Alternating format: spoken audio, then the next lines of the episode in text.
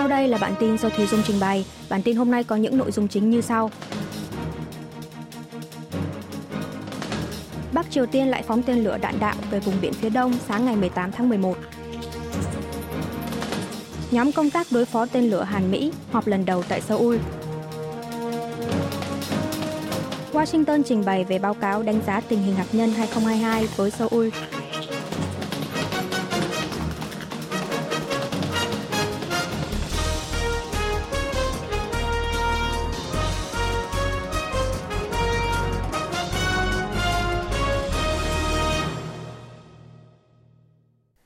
Triều Tiên lại phóng tên lửa đạn đạo về vùng biển phía đông sáng ngày 18 tháng 11.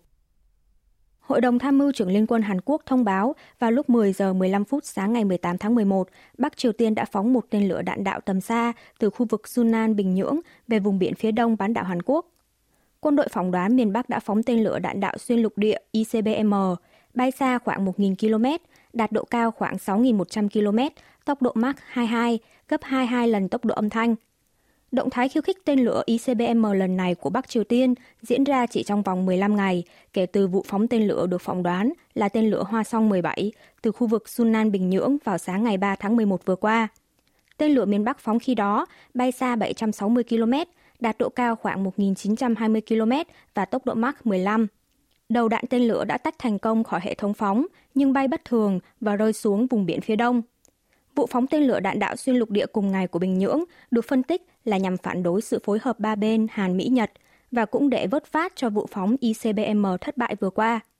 Với vụ phóng ICBM lần này, Bắc Triều Tiên đã cho thấy quyết tâm rõ ràng trong việc sẽ đối phó với nguyên tắc lấy cứng rắn đáp trả cứng rắn trước sức ép của sự phối hợp Hàn Mỹ-Nhật và trong bối cảnh Bộ Quốc phòng Mỹ tổ chức cuộc họp đầu tiên của Hội đồng Chính sách đối phó với tên lửa nhằm ứng phó với hàng loạt vụ phóng tên lửa của miền Bắc. Ngay sau vụ phóng tên lửa của Bắc Triều Tiên, Hội đồng An ninh Quốc gia Hàn Quốc lúc 11 giờ sáng cùng ngày đã tổ chức cuộc họp khẩn tại Trung tâm Quản lý Khủng hoảng Quốc gia thuộc Văn phòng Tổng thống ở quận Yongsan, nghe báo cáo về vụ phóng và xu hướng của quân đội miền Bắc, rà soát tư thế sẵn sàng đối phó của quân đội, thảo luận phương án đối phó trong trường hợp Bình Nhưỡng khiêu khích tiếp.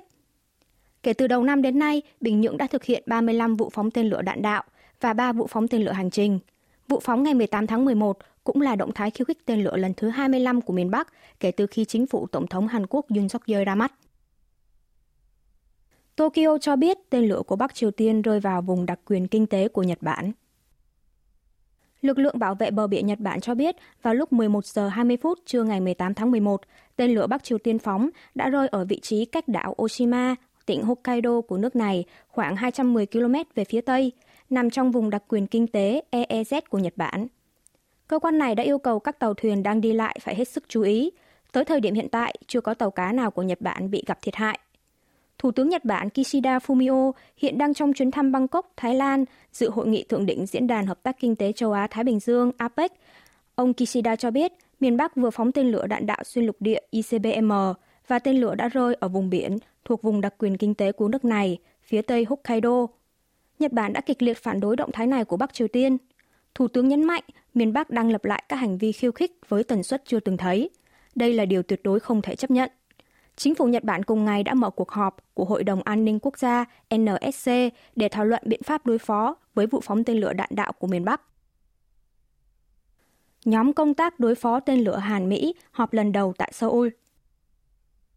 Bộ Quốc phòng Hàn Quốc và Mỹ ngày 18 tháng 11 đã tổ chức cuộc họp lần thứ nhất của nhóm công tác đối phó tên lửa Hàn Mỹ CMWG tại trụ sở Bộ Quốc phòng Hàn Quốc ở Seoul.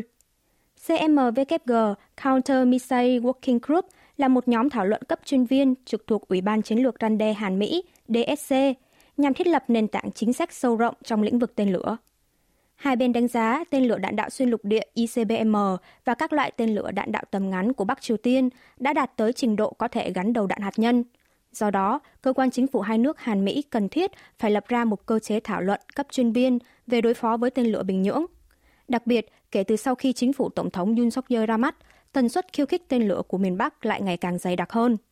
Hai nước Hàn Mỹ đạt được nhất trí về việc thành lập CMWG tại buổi đối thoại quốc phòng tích hợp Hàn Mỹ KIDD vào tháng 8 tại Seoul.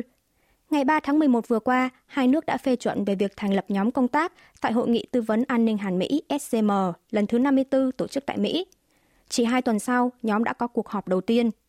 Ngày 17 tháng 11, Bắc Triều Tiên đã công khai phản đối việc lãnh đạo Hàn Mỹ-Nhật đạt được thỏa thuận về việc tăng cường răn đe mở rộng với Bình Nhưỡng bằng cách phóng tên lửa đạn đạo tầm ngắn về vùng biển phía đông. Washington trình bày về báo cáo đánh giá tình hình hạt nhân 2022 với Seoul.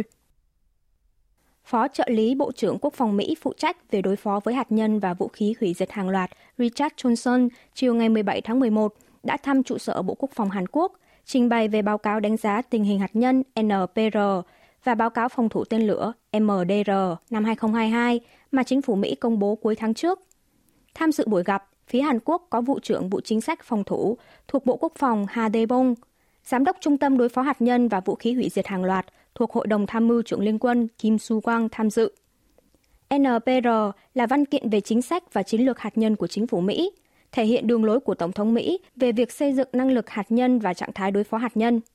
MDR vạch ra chính sách và chiến lược phòng thủ tên lửa của chính phủ Mỹ, đường lối của Tổng thống Mỹ về hợp tác quốc tế.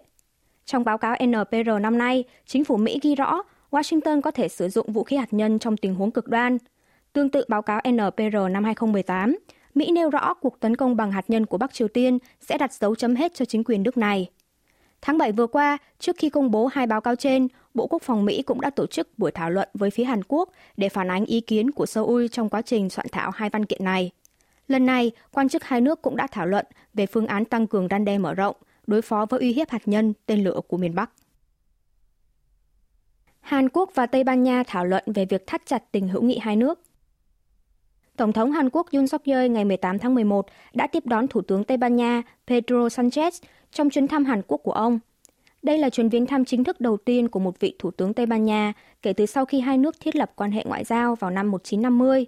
Từ trước đến nay, các thủ tướng nhiệm kỳ trước của Tây Ban Nha chỉ thăm Hàn Quốc để tham dự các sự kiện quốc tế như Hội nghị Thượng đỉnh Á-Âu ASEM tháng 10 năm 2000 và Hội nghị Thượng đỉnh nhóm 20 nền kinh tế lớn G20 tháng 11 năm 2010.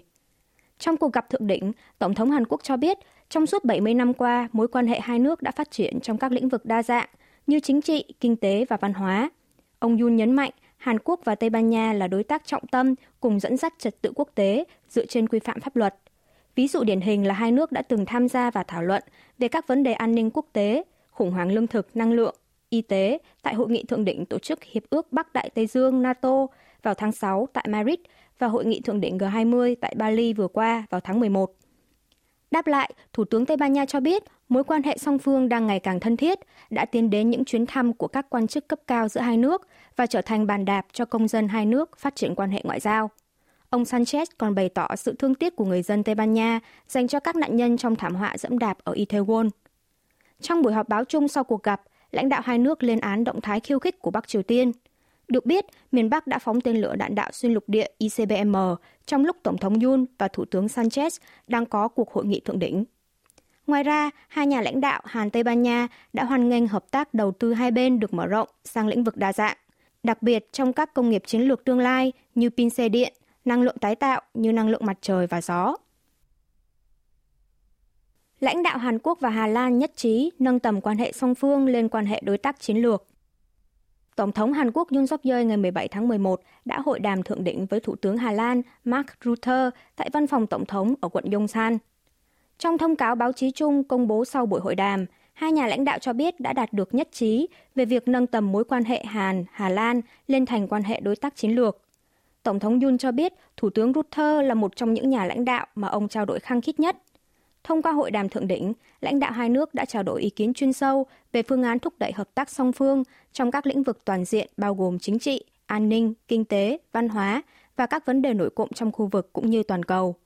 Tại hội đàm, hai nhà lãnh đạo cũng đã nhất trí nâng mối quan hệ đối tác lên thêm một bước nữa, trên nền tảng giá trị chung với tư cách là thành viên chủ chốt của khối đoàn kết tự do toàn cầu, liên quan tới các bài toán thách thức mới như mối đe dọa hạt nhân và tên lửa Bắc Triều Tiên, chiến tranh Ukraine, gián đoạn chuỗi cung ứng toàn cầu, khủng hoảng năng lượng và khủng hoảng chủ nghĩa dân chủ. Hai bên cũng có chung nhận định rằng mối quan hệ đối tác ở lĩnh vực an ninh kinh tế song phương là quan trọng hơn lúc nào hết trong thời đại kinh tế là an ninh, an ninh là kinh tế. Nhất trí tăng cường hợp tác bổ trợ qua lại giữa Hà Lan, một cường quốc mạnh về linh kiện bán dẫn, và Hàn Quốc là một cường quốc về sản xuất chip bán dẫn.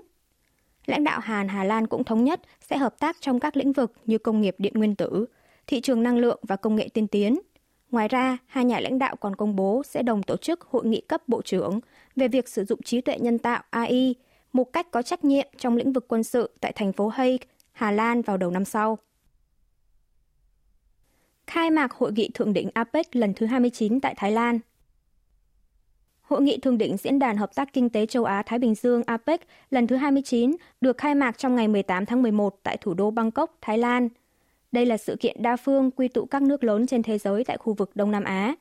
Hội nghị thượng đỉnh APEC lần này được tổ chức theo hình thức gặp gỡ trực tiếp sau 4 năm với chủ đề là Mở cửa, kết nối và cân bằng. Nghị sự của ngày họp đầu tiên là tăng trưởng cân bằng, bao trùm và bền vững.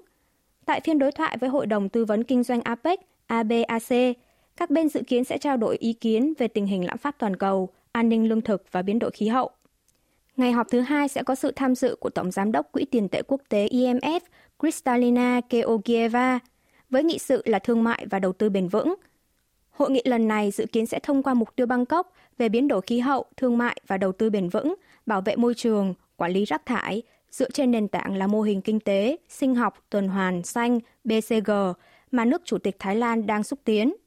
Cùng với đó, lãnh đạo các nước sẽ trao đổi kế hoạch nhằm thúc đẩy tiến triển trong thảo luận về khu vực thương mại tự do châu Á-Thái Bình Dương FTAAP, hướng tới hội nhập kinh tế trong khu vực. Hiện vẫn chưa rõ lãnh đạo các nước tham gia hội nghị lần này có ra tuyên bố chung bao gồm vấn đề cấp bách như chiến tranh Ukraine hay không. Tại cuộc họp quản lý cấp cao diễn ra trước thềm hội nghị thượng đỉnh, đại diện các nước vẫn chưa đưa ra được bản thảo cuối cùng cho tuyên bố.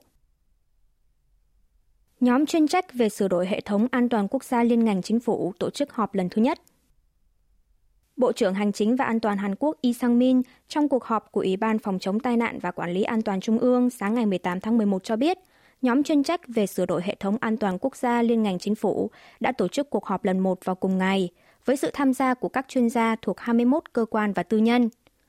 Cuộc họp lần này tập trung thảo luận về phương án cải thiện hệ thống an toàn quốc gia, phương hướng ứng phó ban đầu và chế ngự các thảm họa, phương án quản lý an toàn rủi ro thảm họa dựa trên nền tảng khoa học và tăng cường năng lực quản lý tại địa phương. Tiếp đó, Bộ trưởng Y cho biết nhóm chuyên trách một ngày trước cũng đã họp và thảo luận về việc ngăn ngừa các tai nạn do tập trung đông người. Các phương án được thảo luận tại nhóm chuyên trách như xây dựng hệ thống quản lý đám đông tại hiện trường, điều tiết tình hình phức tạp tại các tuyến tàu điện ngầm ở thủ đô Seoul cùng các địa phương lân cận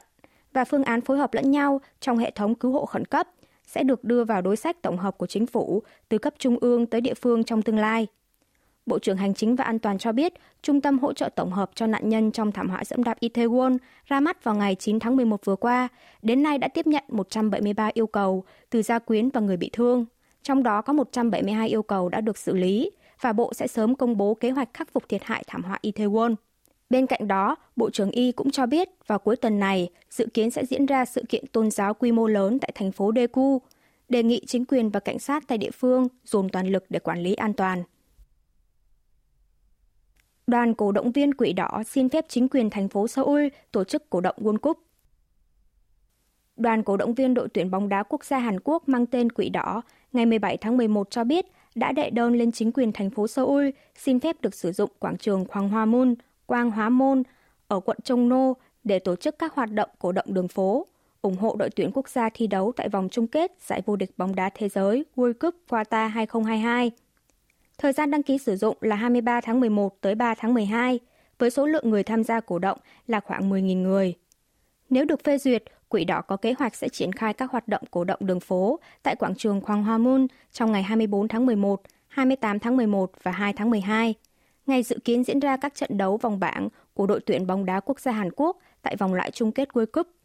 Tuy nhiên, kế hoạch cổ động đường phố do Liên đoàn bóng đá Hàn Quốc xúc tiến gần đây đã bị hủy do thảm họa dẫm đạp tại khu phố Itaewon, quận Yongsan vừa qua. Do đó, khả năng chính quyền thành phố Seoul phê duyệt kế hoạch của đoàn cổ động viên Quỷ Đỏ vẫn còn rất mờ mịt. Chính quyền thành phố Seoul dự kiến sẽ quyết định có phê duyệt đơn đăng ký của Quỷ Đỏ sau khi thẩm định tại nhóm tư vấn quảng trường Quang Hoa Moon trong tuần sau. Quỹ đó cũng có kế hoạch lập và thực hiện đối sách quản lý an toàn đối phó với các tai nạn không mong muốn như tăng cường nhân lực quản lý an toàn với đơn vị phụ trách tổ chức sự kiện, gửi công văn yêu cầu hợp tác tới Sở Cảnh sát và Sở Phòng cháy chữa cháy quận Trung Nô. Các cổ động viên cũng sẽ đeo ri băng đen, chiếu video tưởng niệm các nạn nhân thiệt mạng trong thảm họa Itaewon và tiến hành các hoạt động cổ động một cách trật tự nhằm tiếp thêm sức mạnh cho người dân trong kỳ World Cup. Quý vị và các bạn vừa nghe xong bản tin của Đài Phát thanh Quốc tế Hàn Quốc KBS World Radio.